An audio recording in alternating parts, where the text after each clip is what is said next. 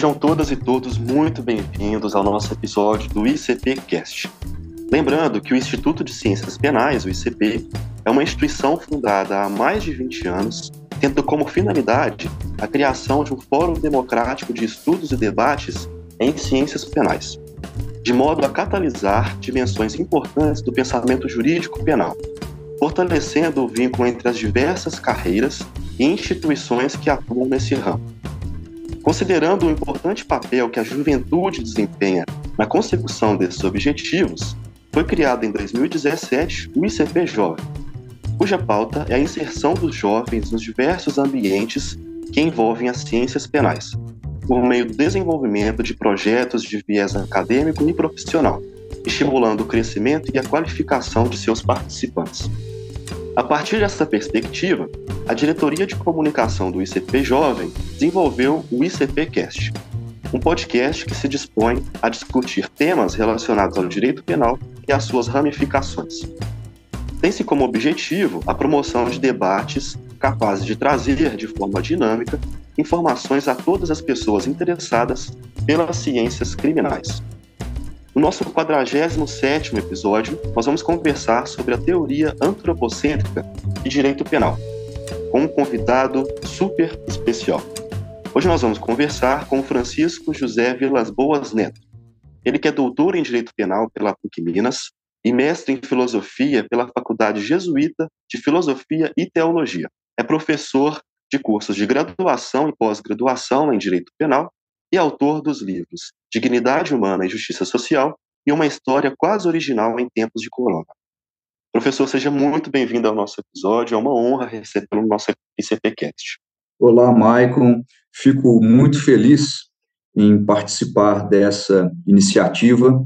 É, gostaria de agradecer aqui ao ICP e, em especial, ao ICP Jovem pela oportunidade e dar os parabéns por essa iniciativa do podcast, do ICPcast.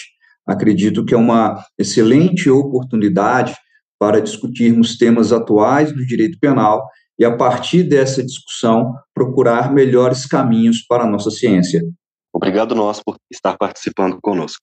Bom, para iniciar e conversar sobre o nosso tema, uh, para aqueles que ainda não ouviram, não conhecem a, a teoria antropocêntrica, o que defende essa teoria e qual é a relação dela com o direito penal? Essa pergunta é muito importante. Para falarmos de direito penal, nós temos sempre que ter é, duas perspectivas. Nós temos que pensar o direito penal a partir da sua concepção histórica e precisamos pensar o direito penal a partir da sua concepção teleológica. Com relação à concepção histórica, o professor Cláudio Bezerra Brandão, ele foi muito feliz em seu livro ao dizer que é impossível separar a história do direito penal da história da violência. Então, quando falamos da história do direito penal, não precisamos falar apenas da sua é, origem, mas devemos falar, inclusive, que o direito penal, ou mais precisamente a aplicação da pena, é um ato de violência aplicado pelo Estado. Então, ao falarmos de história de direito penal, estamos falando de uma história de violência. É, algumas vezes, é, principalmente no início da graduação em direito, nós discutimos aquele momento em que a sociedade abriu mão de fazer justiça com as próprias mãos e deu esse poder ao Estado. Mas, é, pensando melhor, nós temos que entender é, não que a sociedade abriu mão de fazer justiça, mas sim que a sociedade abriu mão da vingança privada e passou a exercer a vingança pública pelo Estado. E, historicamente, nós temos muitos dados, temos muitos relatos. Historicamente, a pena, a pena criminal sempre teve uma natureza muito aflitiva, de martírio do corpo. Então, a concepção histórica do direito penal deve levar em conta essa história de violência de violência do Estado contra a pessoa, contra o indivíduo. Não podemos deixar de lado essa percepção. Com relação à concepção teleológica, é importante sempre que formos estudar ou sempre que formos falar de direito penal, partirmos da seguinte pergunta: qual é a função do direito penal? Devemos partir dessa pergunta que parece ser uma pergunta simples, mas é uma pergunta complexa, porque a partir da sua resposta, nós teremos o catálogo ou as categorias do penalista, como punitivista, abolicionista, agnóstico, garantista. Então é importante que nós façamos essa pergunta. E aqui eu cito novamente o professor Cláudio Brandão, que ele afirma sim que a história do direito penal é uma história de violência, mas ao mesmo tempo ele diz que a história da dogmática penal é uma história de luta contra essa violência. Então, a dogmática, a ciência penal, ela se desenvolveu ao longo dos anos, ao longo da história, para minimizar essa violência que é praticada pelo Estado contra a pessoa.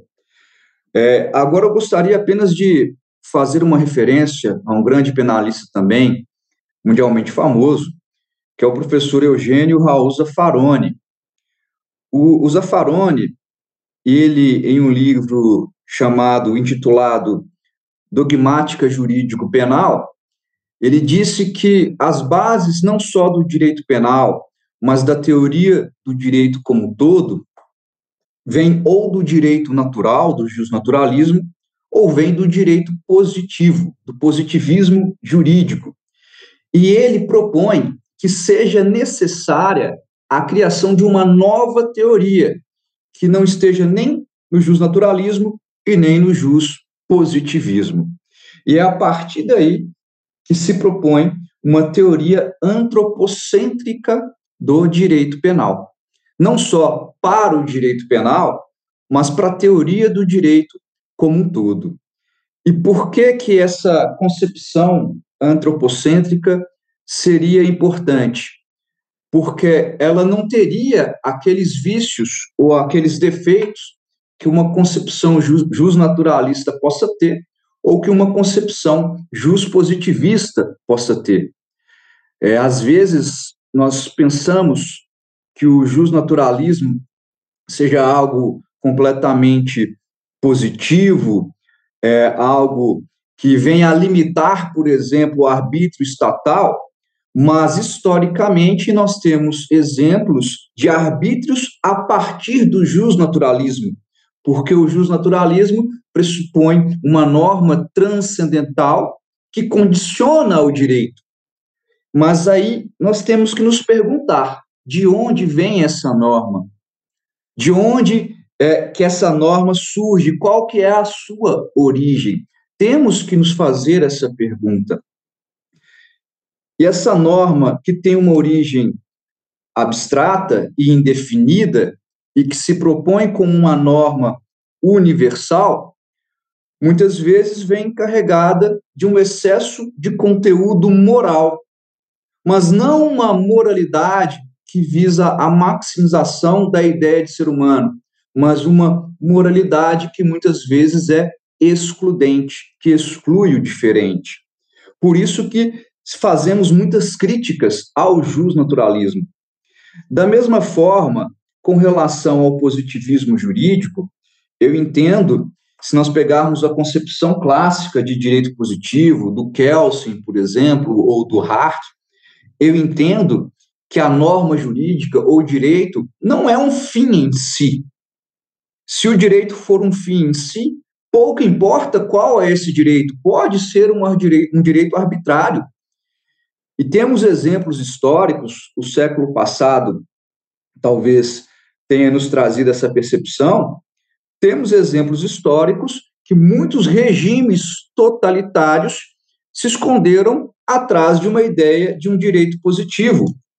Um julgamento histórico muito famoso, Adolf Eichmann, ele, ao ser questionado sobre os abusos e sobre as milhares de pessoas que ele levou à morte, ele dizia simplesmente que era um cumpridor da lei, que era a lei vigente. Então, assim como o justnaturalismo, o positivismo jurídico também tem as suas falhas, também merece algumas críticas.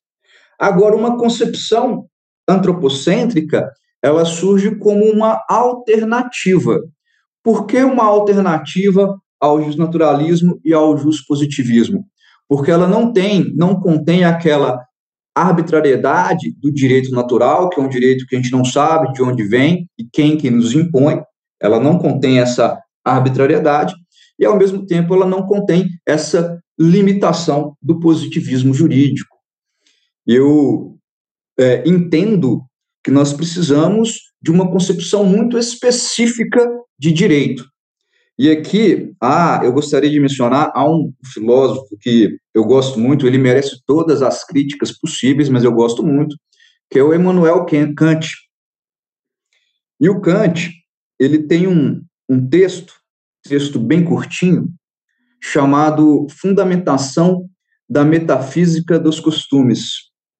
Não é o texto mais famoso do Kant, mas nesse texto ele diz que há uma diferença entre a condição de ser humano e a condição das outras coisas. Ele diz que o ser humano, em razão da sua própria constituição, possui dignidade e que as outras coisas possuem valor. Ele disse que a diferença entre dignidade e valor porque valor é sempre relativo. Você pode trocar um valor pelo outro. Agora, a dignidade é um valor absoluto. É um valor que não pode ser barganhado, que não pode ser trocado. E ele define a dignidade humana como reconhecendo o ser humano como um fim em si, limitando todos os outros fins. E nessa limitação é o ser humano que condiciona todas as outras coisas. Ele não deve ser condicionado, mas deve condicionar todas as outras coisas. E a concepção antropocêntrica parte justamente dessa ideia, da ideia de que o ser humano, a pessoa, não deve ser limitada pelo direito penal, ou mais especificamente, não deve ser limitada pela pena, mas é a pena ou o direito penal ou qualquer concepção jurídica que deve ser limitada pela ideia de pessoa. Não podemos utilizar o direito penal para desumanizar o ser humano, mas antes, pelo contrário, devemos ter o ser humano como condição limitadora da intervenção e da aplicação do direito penal. Falando assim, abstratamente, parece que o direito penal, ao longo da história, tem caminhado para isso. Mas algumas vezes, no campo prático, a gente percebe que é o ser humano que é limitado pelo direito penal e não o direito penal que é limitado pelo ser humano. Basta darmos uma olhada para a situação do sistema penitenciário brasileiro. As pessoas sendo limitadas na sua dignidade. Temos ali toda hora uma ofensa à dignidade das pessoas. Então, uma concepção antropocêntrica de direito penal coloca o ser humano, coloca a pessoa como o centro, o centro não só de limitação do direito penal, mas inclusive de definição dos institutos do direito penal. É disso que trata uma concepção antropocêntrica. Excelente, professor. Muito bom. Bom, é, e sobre o assunto, o professor lançará em março uma obra é, intitulada Bases para uma Teoria Antropocêntrica de Direito Penal. Bom, ainda que em breve síntese, para não fazer spoiler do livro, uh, quais bases são essas que se relacionam com a teoria antropocêntrica do direito penal? É, essa também é uma ótima pergunta. Esse livro, que será lançado em março, Bases para uma Teoria Antropocêntrica de Direito Penal, ele é derivado da minha tese de doutorado. O, o título original era A Dignidade Humana como Limite para Intervenção Penal, uma hipótese a partir do construtivismo de John Rawls.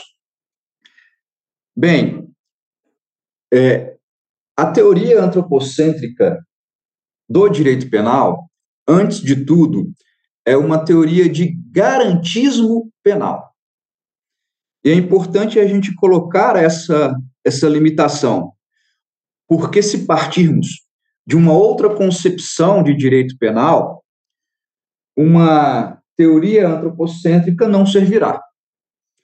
Se tivermos uma concepção de direito penal como um instrumento de controle social, se tivermos a percepção de que a função do direito penal é condicionar a pessoa, especificamente aquela pessoa que praticou um fato definido como crime, uma concepção antropocêntrica não irá funcionar.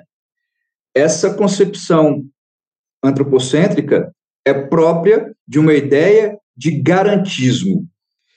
E o garantismo, ele é uma importante teoria para o direito penal, o garantismo que tem como grande expoente, o grande nome, o penalista italiano Luigi Ferraioli, ela tem como centro a limitação do arbítrio do Estado. Nós sabemos que a história do direito penal é uma história de violência. Precisamos, então, perguntar se essa violência praticada pelo Estado é uma violência legítima.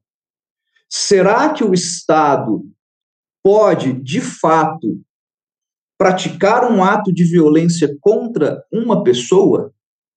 mesmo que essa pessoa tenha praticado um fato definido como crime, se formos para uma corrente punitivista, a resposta é óbvia, claro que sim, claro, claro que o Estado pode praticar a violência contra a pessoa.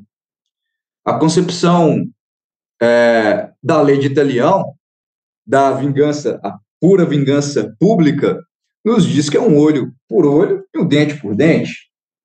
Se formos para o outro extremo, extremo, para uma concepção agnóstica de direito penal, ou para um abolicionismo penal, nós temos que teóricos dessas percepções dizem que o direito penal não possui sentido nenhum. E o abolicionista defende, inclusive, o fim do direito penal. O fim do poder do Estado de punir. É até importante a gente ter isso em mente. Nós aprendemos de forma equivocada, no meu entendimento, nós aprendemos isso na faculdade, que o Estado é detentor do ius puniendi. Mas o Estado, ele não tem ius puniendi. Ele não tem direito de punir. Porque direito é para maximização da condição humana. Então, o Estado não tem direito de punir. O Estado tem poder de punir. Isso é diferente. O Estado ele pune porque ele pode. E quando partirmos para o garantismo, quando pegamos o livro Direito e Razão do Ferraioli, nós percebemos o esforço do penalista italiano para criar mecanismos de limitação desse arbítrio do Estado. O Ferraioli, em Direito e Razão, ele fala: olha, é preciso sim utilizarmos do direito penal, mas não podemos utilizar o direito penal de qualquer jeito. Não podemos mais admitir que o Estado venha a penalizar as pessoas pelo que elas são ou pelo que elas representam. Não podemos admitir isso. Esse poder de punição do Estado, esse poder deve ser limitado. Para isso, ele propõe a teoria do garantismo e os seus dez axiomas do garantismo penal, que seriam dez vetores para limitação do arbítrio estatal. A questão da teoria do garantismo penal, da forma proposta pelo Ferraioli, é que ele coloca os axiomas, que são os dez vetores, de forma sequencial. O primeiro axioma leva ao segundo, o segundo leva ao terceiro, o terceiro leva ao quarto, até chegarmos no décimo axioma. E ele propõe isso a partir de uma concepção do positivismo jurídico. O Norberto Bobbio, inclusive, ao prefaciar o livro Direito e Razão do Ferraioli, traz esse alerta. A teoria do garantismo penal é uma teoria de positivismo jurídico. Se é uma teoria de positivismo jurídico, nós temos que entender que, assim como outras teorias de positivismo, o garantismo pode ser manipulado pelo detentor do poder de punir, não para proteger as pessoas, não para limitar o arbítrio, mas para justificar um arbítrio desnecessário. Vamos pegar a título de exemplo o axioma da legalidade, que é trazido pelo Ferraioli. A ideia do princípio da legalidade ela remonta à Magna Carta do rei João sem terra, remonta às reflexões do César de Beccaria, naquele livro muito conhecido dos delitos e das penas.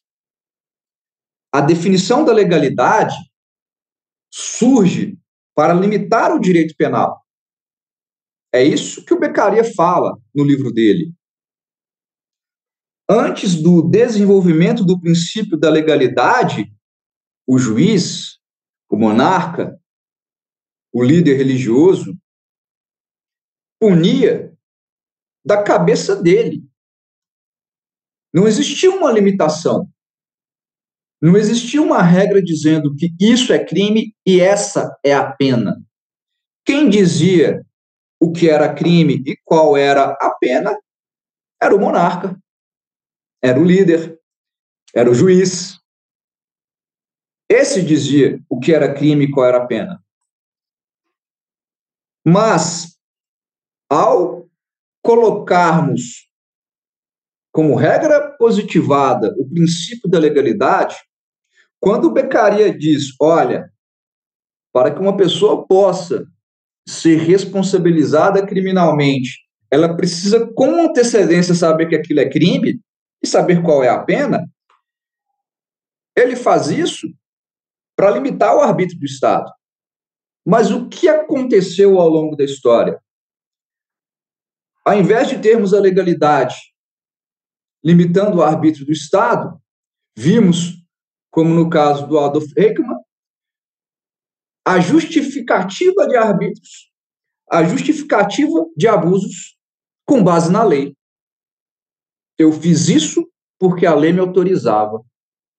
Ao invés da lei limitar a intervenção penal, a lei legitimava o arbítrio, o abuso do Estado. Então, o garantismo, ele parte dessa premissa. O primeiro axioma é um axioma da legalidade. O garantismo parte dessa premissa de limitação, de arbítrio. Mas o que vai garantir esse arbítrio? O que vai garantir é a concepção da dignidade humana. E por que que eu partir dessa partir dessa concepção da dignidade humana? Eu parti dessa concepção porque é isso que está escrito na nossa Constituição. O artigo 1, inciso 3, do nosso texto constitucional, nos diz que é fundamento da República Federativa do Brasil o princípio da dignidade da pessoa humana. Então, se a dignidade humana é o que fundamenta a república, é o princípio da dignidade humana que fundamenta as leis dessa república. De uma forma alternativa àquela proposta pelo Ferraioli, como eu expliquei, ele coloca os axiomas, os vetores, de forma é, sequencial. O primeiro axioma leva ao segundo, o segundo ao terceiro, o terceiro ao quarto e assim por diante. Então, de uma forma alternativa a esse esquema proposto pelo Ferraioli, uma concepção de garantismo antropocêntrico ou uma concepção de direito penal antropocêntrico coloca o princípio da dignidade humana como um meta-axioma, como um centro gravitacional. Para conseguirmos visualizar mentalmente, vamos imaginar que o princípio da dignidade humana é o Sol. E os outros vetores, os outros axiomas, são os planetas que estão circulando em volta do Sol. E esse princípio da dignidade humana, ele vai irradiar para os planetas, para os outros axiomas, a sua força normativa. Então, não temos os axiomas apresentados de forma é, sequencial. E não temos apenas 10 axiomas, temos 11, sendo o axioma da dignidade aquele que vai irradiar para os demais axiomas a sua força normativa. Então, qual seria a base para o garantismo? A base para o garantismo é a concepção de pessoa. Mas qual concepção de pessoa? Aquela definida por Kant na sua fundamentação da metafísica dos costumes. A pessoa no exercício pleno da sua dignidade, ou seja, a pessoa como um fim em si. A pessoa que não pode ser limitada por nada, mas que, por outro lado, deve limitar todas as outras coisas. E como que isso funcionaria no direito penal? Vamos pegar, por exemplo, a ideia do bem jurídico.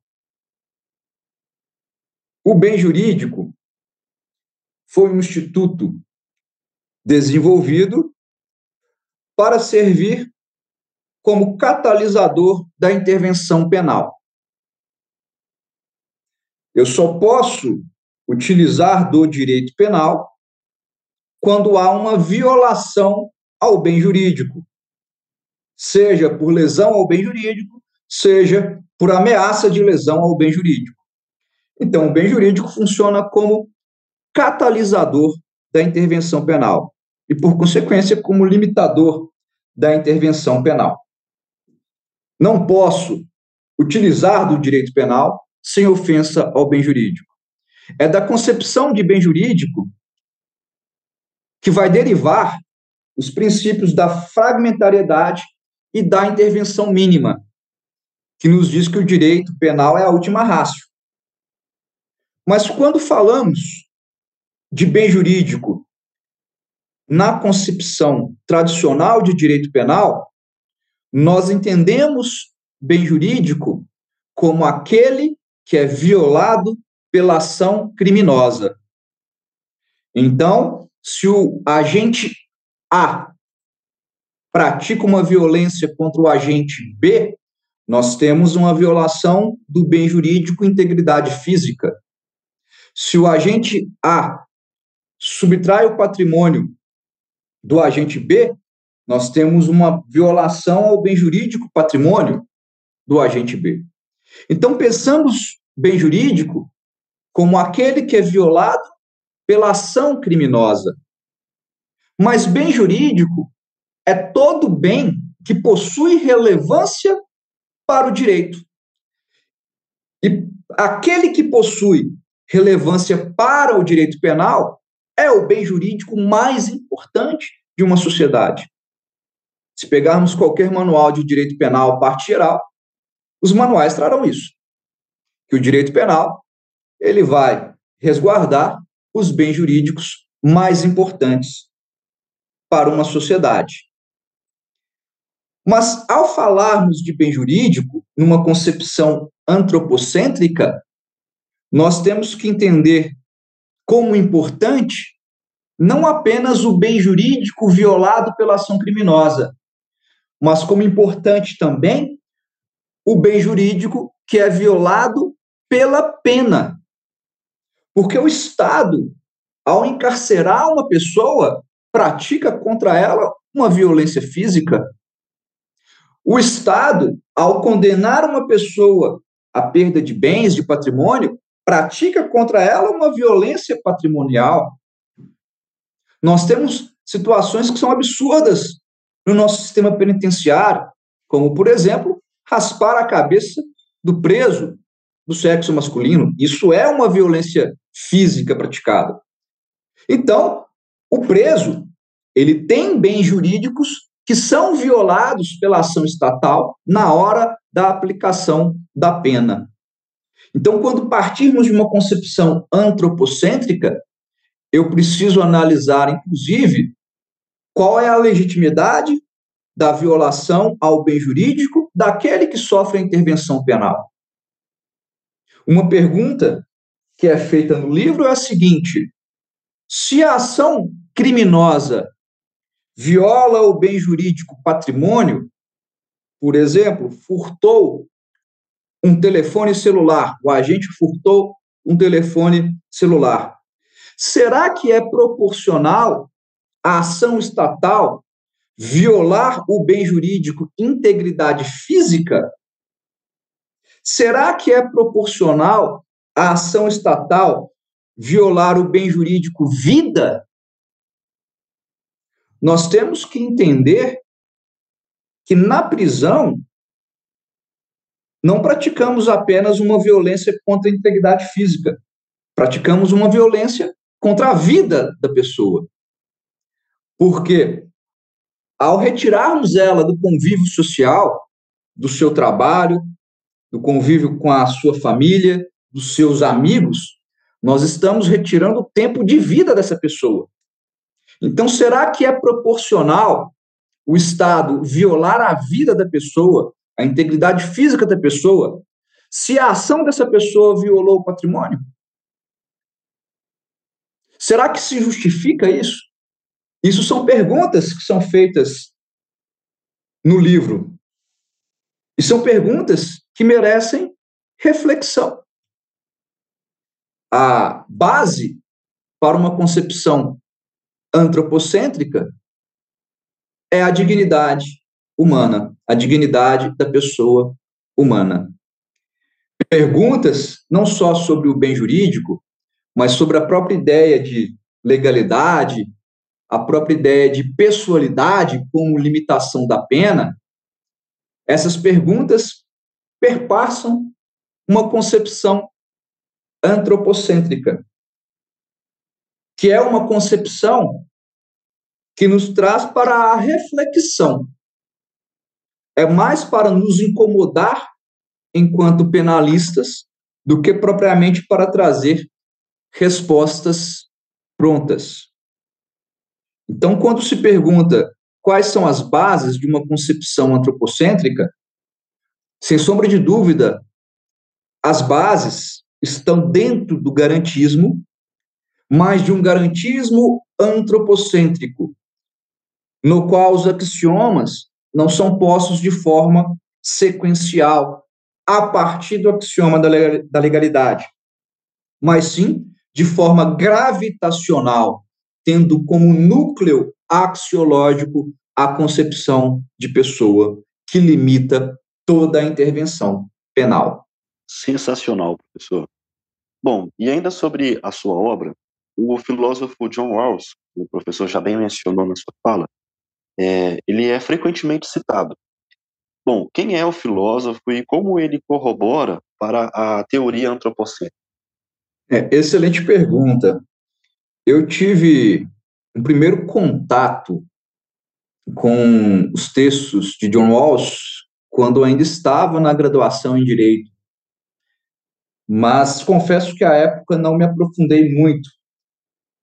Estudei Rawls com mais afinco já quando estava nos cursos de pós-graduação, mestrado e, claro, é, no doutorado, porque ele é bem utilizado é, na minha tese. Rawls foi um cientista político, um filósofo norte-americano, professor é, das universidades de Princeton e Harvard. E ele ficou mundialmente famoso, se tornou uma celebridade acadêmica a partir da publicação do livro é, chamado Uma Teoria da Justiça. Nesse livro, é interessante a gente partir já do título. O título é Uma Teoria da Justiça. Ele, ele adverte já na introdução do livro que essa é mais uma teoria que surge como alternativa a outras concepções sobre o que vem a ser a justiça. E o Rawls, ele parte da ideia de que a justiça não é algo natural, de que não existe justiça na natureza, que a justiça é algo cultural. E ele adota aquelas premissas que nós aprendemos na faculdade do contratualismo, no qual as pessoas fazem um grande acordo para definir o que, é direito, o que, é justiça, quando que será necessária a punição. Só que, diferentemente das concepções contratualistas tradicionais, que são baseadas mais numa corrente filosófica chamada intuicionismo ou utilitarismo, Rawls ele pressupõe que para se fazer realmente uma concepção pública de justiça, as pessoas devem estar numa perspectiva de igualdade. É por isso que a teoria dele é chamada de teoria da justiça como equidade. Ele desenvolve a sua teoria da justiça a partir de três bases que ele chama de concepções modelo. Ele traz uma primeira base, que é a posição original. Ele traz uma segunda base, que é a sociedade bem ordenada. E traz uma terceira base, que é a concepção de pessoa. Ele diz o seguinte: na concepção modelo de posição original, as pessoas serão colocadas numa situação simétrica, numa situação de equidade. Não vamos observar ali classe social. Não vamos observar ali talentos naturais. Não vamos observar ali interesses subjetivos. Vamos colocar as pessoas em estrita situação de simetria, em pé de equidade. Essas pessoas vão definir o que é justiça. Quais serão os princípios de justiça? E esses princípios de justiça, definidos por essas pessoas na posição original, serão aplicados as mesmas pessoas na sociedade bem ordenada, que seria a sociedade justa. E aí nós temos a seguinte questão, que é própria de um modelo ideal de democracia. Na concepção de Rawls, as pessoas cumprem ou obedecem a ideia de justiça ou as leis, porque ao mesmo tempo elas foram o fundamento dessas leis e participaram da criação dessas leis. Participaram da criação da ideia de justiça. Então, eu, Francisco, não só vou cumprir a lei, mas vou defendê-la porque eu participei da sua criação. É uma premissa de uma democracia ideal. Por que, que eu cumpro a lei? Eu participei da sua criação, ela não me é imposta.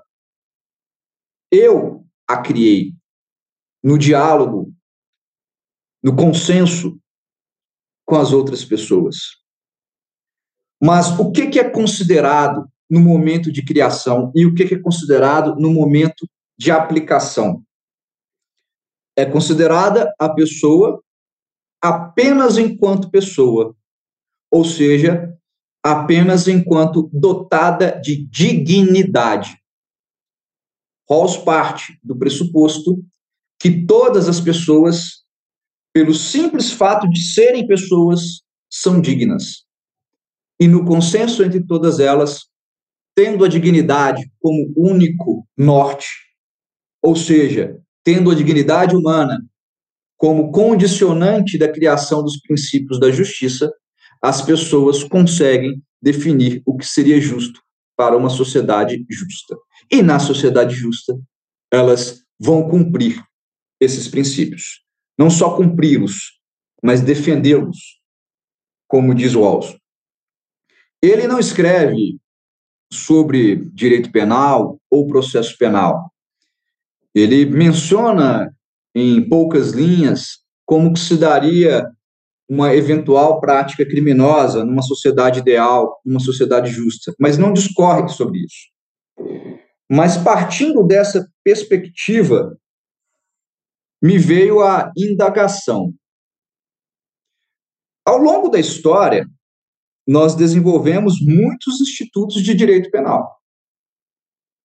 Bem jurídico, legalidade, fragmentariedade, adequação social, última rácio, e retroatividade da lei penal mais severa.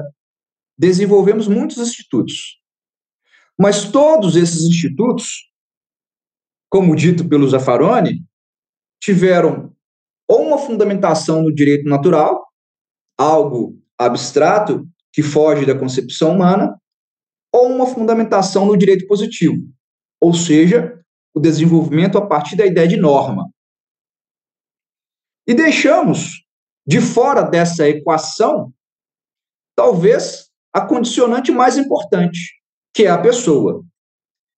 Esquecemos de fazer a pergunta no desenvolvimento dessas, desses institutos, dessas teorias. Esquecemos de fazer a pergunta: quem sofre a intervenção penal?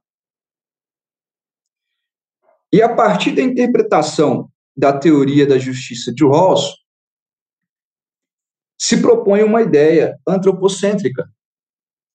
Assim como Rawls propôs, de que os destinatários dos princípios de justiça devem ser os fundamentos desses princípios e devem participar da sua elaboração, assim como Rawls propôs isso, numa concepção antropocêntrica, a proposta é de que os destinatários da intervenção penal, aquele que sofre a intervenção penal, deve também ser o fundamento da criação dos institutos.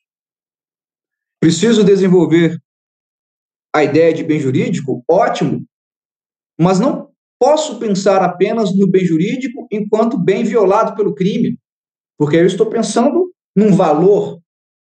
Tenho que pensar no bem jurídico violado pela pena pelo Estado, que aí eu penso na pessoa que está sofrendo a intervenção. Então, o John Rawls, a partir da sua teoria da justiça, ele nos permitiu trazer essas reflexões para o direito penal. É claro que uma concepção antropocêntrica de direito penal não é propriamente uma teoria de John Rawls. É apenas uma interpretação da metodologia utilizada por ele. Sequer é, os princípios utilizados por Rawls são adotados na concepção antropocêntrica. O que se utiliza é apenas a metodologia ensinada por ele. Qual seria essa metodologia? Colocar aquele que é o destinatário da norma como o fundamento dessa própria norma. E aí chegamos à ideia de um garantismo antropocêntrico ou de um direito penal antropocêntrico. Que fala incrível, professor. Bom, e agora trazendo um pouco para a nossa realidade brasileira e também os atuais desafios sociais que nós estamos vivendo, como nós podemos dizer que se desenvolve a teoria antropocêntrica aqui no nosso país, no Brasil? É, essa pergunta, ela, ela é muito importante. É, primeiro, nós temos é, que entender a realidade. De uma forma geral, aquele que sofre a intervenção penal, ele é coisificado pelo sistema. Nós transformamos ele em objeto de manipulação. Nós não vemos a humanidade na pessoa. Nós vemos apenas aquele que será o destinatário da intervenção estatal. Então, de uma forma geral, nos parece que uma concepção antropocêntrica estaria longe da realidade. Mas não está. Nós temos já, do ponto de vista prático, algumas decisões interessantes dos nossos tribunais e muitas pesquisas que são feitas nas nossas universidades com relação àquilo que é pesquisado, aquilo que é desenvolvido nas academias, eu posso citar, por exemplo, os textos do professor Cláudio Brandão. O Cláudio Brandão, principalmente no seu livro Teoria Jurídica do Crime, ele diz que nós precisamos humanizar o direito penal. E ele vem sugerindo uma série de mecanismos que coincidem com a concepção antropocêntrica. No mesmo sentido, Rodrigo Duque, que é um professor lá do Rio de Janeiro, ele também nos traz alguns princípios sobre o direito penal. Ele também nos diz que temos que partir da concepção humana. E ele sugere, por exemplo, que a decisão do juiz tenha por base um princípio que o Rodrigo Duque ele denomina como princípio pro homine. Ele diz o seguinte, olha, é muito claro que no direito penal nós temos que em caso de dúvida, a dúvida deve favorecer o réu. Mas antes disso, a dúvida sempre deve favorecer o ser humano. É disso que ele fala quando ele fala do princípio pro homine. Ele diz o seguinte: qualquer que seja um instituto deve ser interpretado sempre pro homine. Ele faz até uma reflexão muito interessante sobre o princípio da culpabilidade. A culpabilidade, como sabemos, é aquele juízo de reprovação que recai sobre a pessoa que comete um crime. E algumas vezes encontramos algumas sentenças nas quais o juiz ele majora a pena em razão da culpabilidade reprovável. Isso é muito subjetivo. E o, o Duque ele diz, olha, isso é um absurdo. Isso é um absurdo porque, com base no princípio pro homine, a culpabilidade ela deve ser entendida a favor da pessoa. Quando eu majoro a pena numa hipótese de culpabilidade reprovável, eu estou aumentando a pena daquela pessoa não pelo que ela fez, mas pelo que ela é.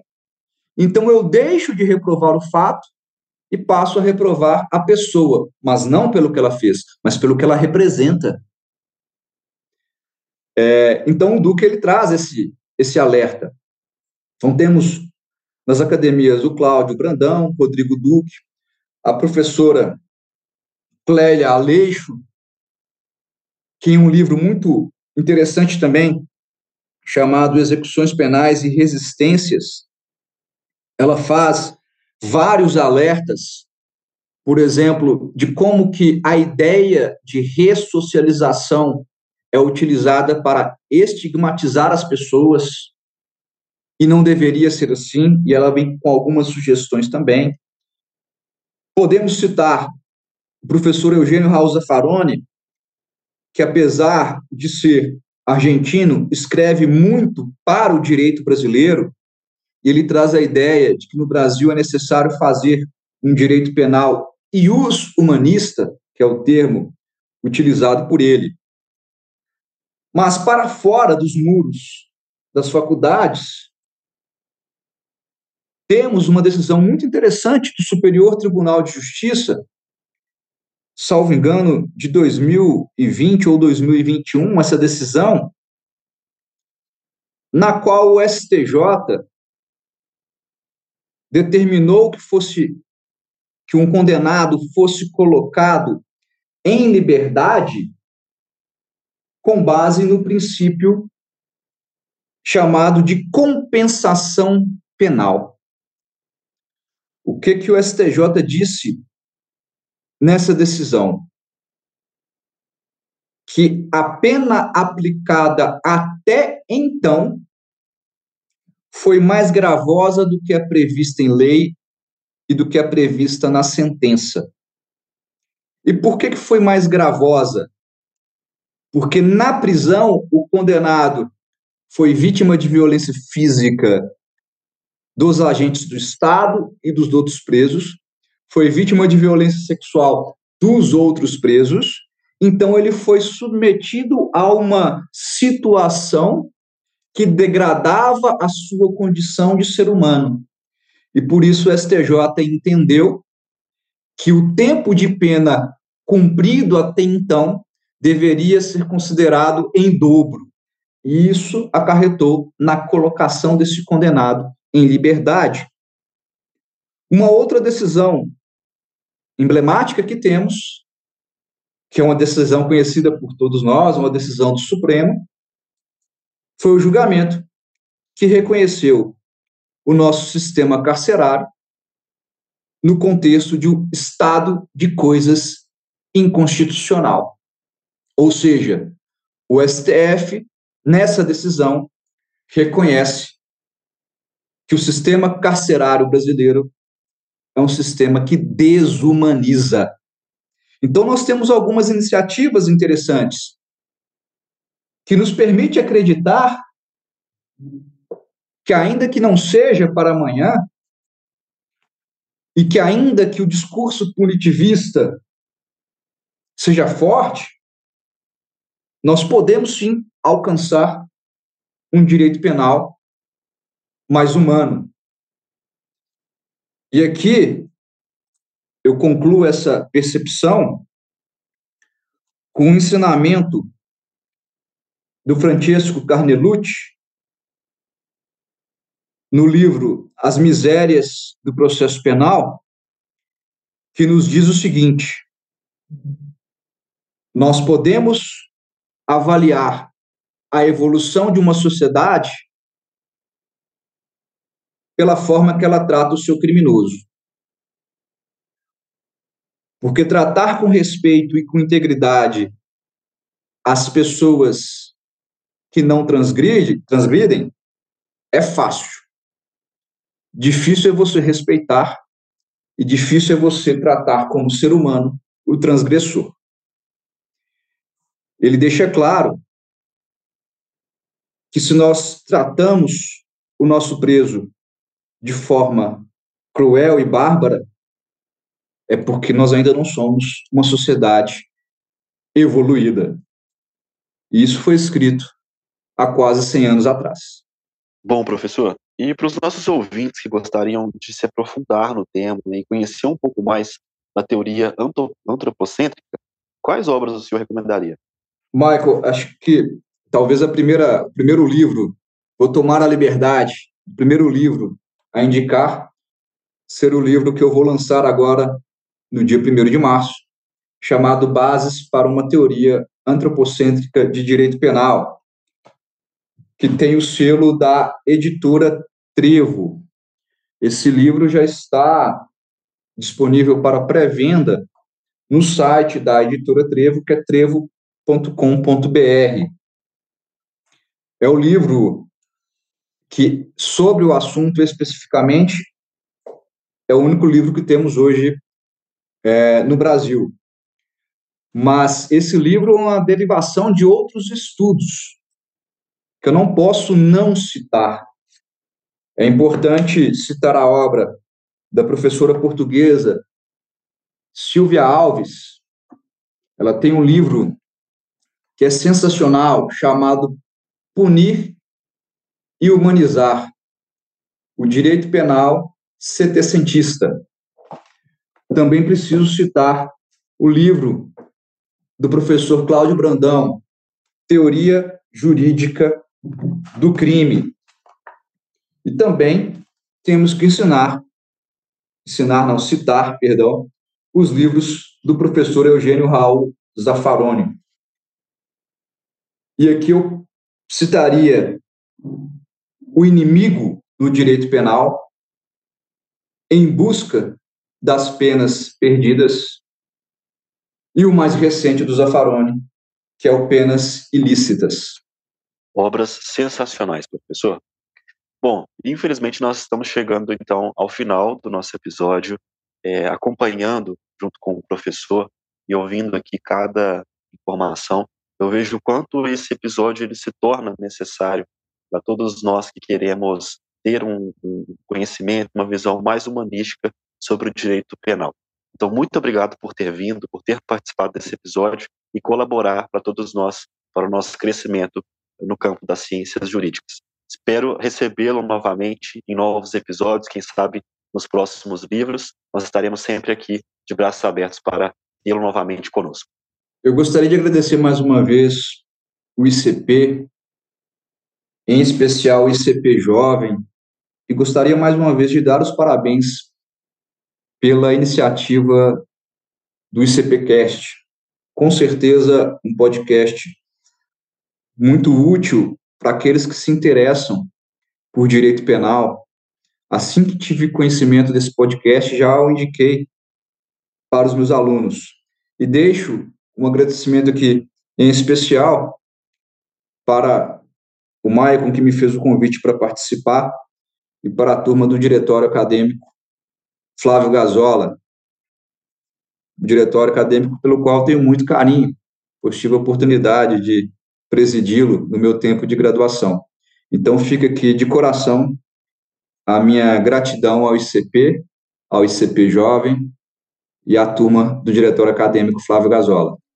Bom, e a você ouvinte que nos acompanhou, muito obrigado por ter nos ouvido. Não deixe de nos acompanhar nas nossas redes sociais.